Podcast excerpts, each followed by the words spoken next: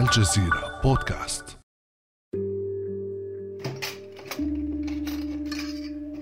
الساعة تشير إلى الثامنة إلا عشر دقائق مساء. لم يبقى سوى عشر دقائق فقط على الموعد المنتظر. وما زالت ندى تعد قهوتها وتستعد. لا مشكلة طالما أن الموعد داخل البيت. صبت ندى القهوة فتحت الحاسوب وجلست تنتظر وصول البقية. أخيرا. كلنا عملنا ميتنج هذا موعدها الأسبوعي مع صديقاتها. ندى وصديقتها يلتقين عادة مرة كل أسبوع في بيت إحداهن ولكن الآن وبسبب الحجر أصبحت ندى وصديقاتها يلتقين في العالم الافتراضي. ما تعترضيش. فإلى أي مدى يمكن أن يغير وباء كورونا حياتنا الاجتماعية؟ بعد أمس من الجزيرة بودكاست. أنا خديجة بن جنة.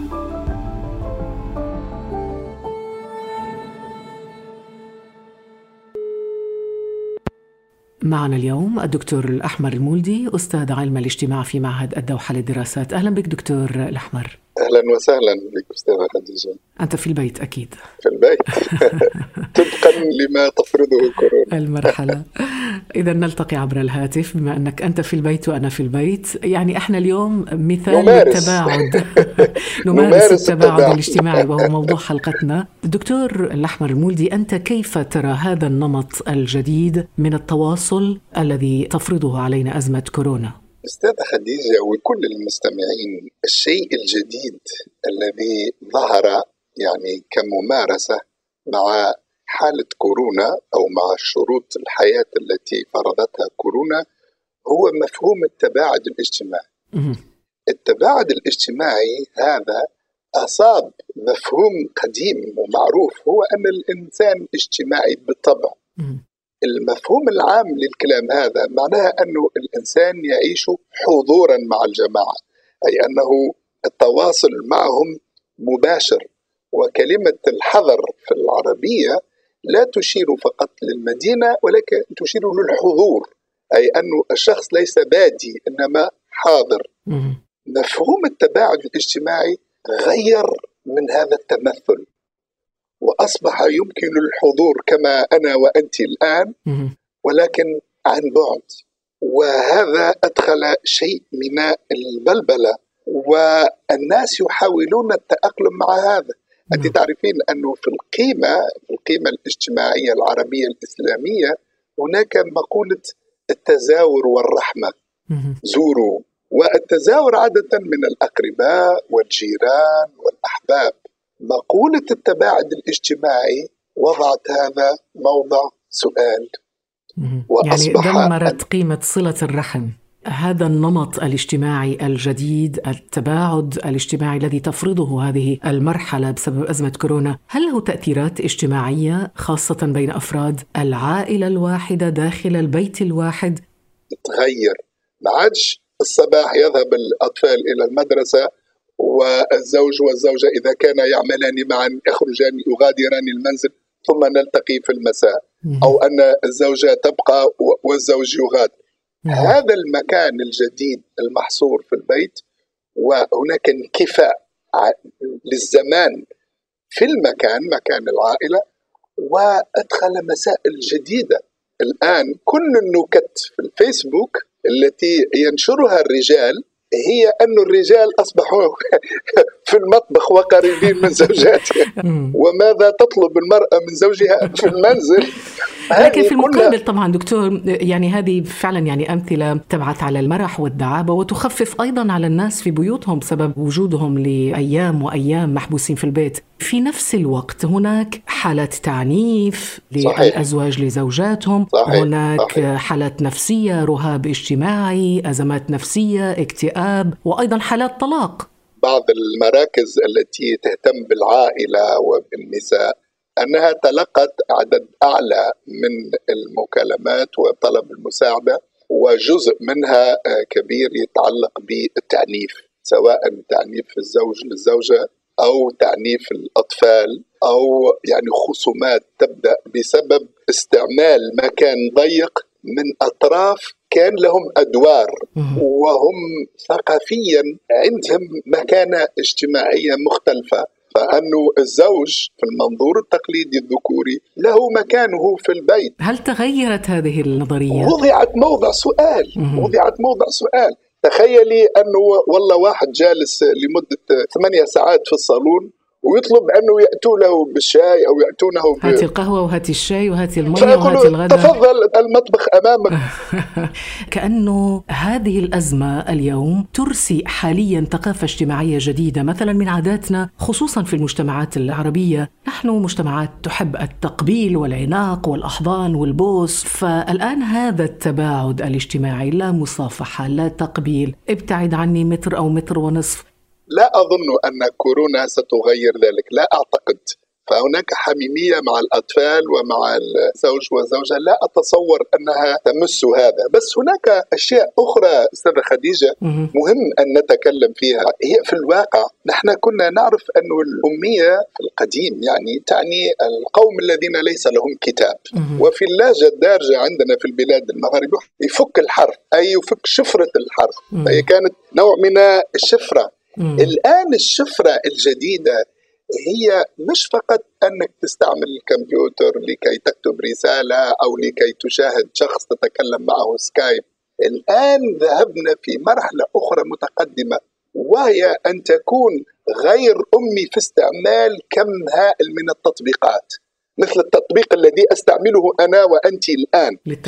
فالبقاء في المنزل ولكن دون أن تنتهي حاجتي إلى التواصل مع الناس لأنني لابد من أن إما أن أعمل عن بعد أو أشتري غذاء أو حتى ربما أشتري ملابس أشتري دواء أن أتعامل مع الطبيب. كل هذا يطلب تطبيقات. ودخلنا في عالم جديد مفهوم الأمية فيه سيتغير تماما في المستقبل.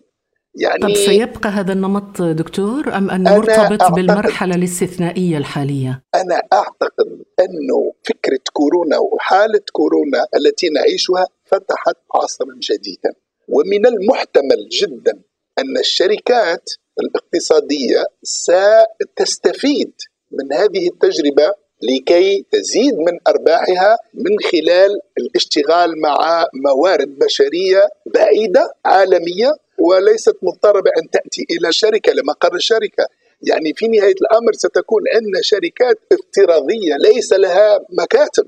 أصلا هذا الحادث العابر يبدو اللي هو كورونا خلق وضعية لن تكون عابرة. طيب خلق هذه الوضعية اللي من إفرازاتها اليوم هذا التباعد الاجتماعي. ولكن هناك إفرازات أخرى لأزمة كورونا مثل سلوكيات الاستهلاك المبالغ فيه هلع الشراء وتكديس المواد الغذائية في البيت To all you crazy people buying out all the diapers, how am I supposed, am I supposed to diaper my child if I can't afford to buy 20 at a time like you can? هذه السيدة إذا نشرت مقطعا لها وهي تبكي لأنها لم تستطع حتى أن تشتري حفاضات لطفلها الرضيع بعد أن اشترى الزبائن كل المتاح من الحفاضات وغير الحفاضات في محلات التسوق. احتاجت ليومين من البحث كي تحصل على بضعة حفاضات لطفلها. ليست هي فقط إنما ظلت الارفف خاويه في العديد من مدن العالم بعد أن سادت حالة من الهلع الشرائي. أوراق الحمامات في نهاية الممر وأوراق المطبخ هنا دكتور الأحمر المولدي لم نشهد هذا الكم من التسوق هذا الإقبال الشره المبالغ فيه من الشراء من طرف الناس إقبالهم على السلع الأساسية وأحيانا غير الأساسية أيضا كيف ترى هذا التغير في السلوك الاستهلاكي للناس مع أزمة كورونا؟ لو أن هناك طائرة أنزلت حفظات أطفال من فوق لجرى إليها هذه الأمريكية وغيرها. يعني هاي مسألة ليست خاصة بشعوب. هذا رد فعل يكاد يكون طبيعي. يعني الخوف من أن لا أجد ما يسمح لي بالاستمرار في الحياة. يعني حياة أو موت. يعني الناس تشتري لأنه تخشى أن تنفذ الأسواق من هذه المواد الغذائية. لا لأنه كان هناك نظام معين من توفير هذه المواد وفيه درجة عالية من الثقة. فجأة تنتهي الثقة ويصبح اللا يقين اللا يقين يتضخم في إطار الندرة. فيرد فعل الناس بهذه السرعة وبهذه الطريقة، لكن في الحقيقة عندما يستقر نظام التزويد من جديد ويتعود الناس على مجموعة من الطرق شيئا فشيئا تستقر الثقة في النظام الجديد. فيصبح الناس يتصرفون سلوكيا باعتبار ما يوفره هذا النظام الجديد والتوقعات. أنا لا أستطيع أن أحكم عليه بمبرر أو غير مبرر. طيب لو أن أنا وياك قيل لنا بأنه قد لا نجد خبزا بعد الظهر ولا نجد لحما ولا ماء. سنشتري عشر خبزات بدل الخبز الواحد. سنخرج نجري ونحاول أن نحل هذه المشكلة. صحيح. هناك أيضا تغيرات أخرى في سلوك الإنسان تتعلق بالإقبال على القراءة على مشاهدة الأفلام. ربما هذه المرحلة التي انتعشت فيها كثيرا سوق النتفليكس اليوتيوب قراءة الكتب. وهذه الفرقة الموسيقية اللي هي فرقة مسار إجباري مصرية عمدت إلى إقامة حفل مخطط له عبر الإنترنت وجمعت الجمهور عبر الإنترنت. وفعلا وقف هاني الدقاق مغني الفرقة على منصة تشبه المسرح وهذه المنصة مضاءة بضوء خافت وبدأ يشرح. في الحفلة الأونلاين إحنا للأسف الشديد اتلغت لنا كذا حفلة واتلغت لنا tour في أمريكا فما قدرناش إن إحنا نروح لجمهورنا ففكرنا على طول إن إحنا نروح لكم بالطريقة دي أو نجي لكم أونلاين. ثم بدأ في الغناء. يا عمري بيجري على ما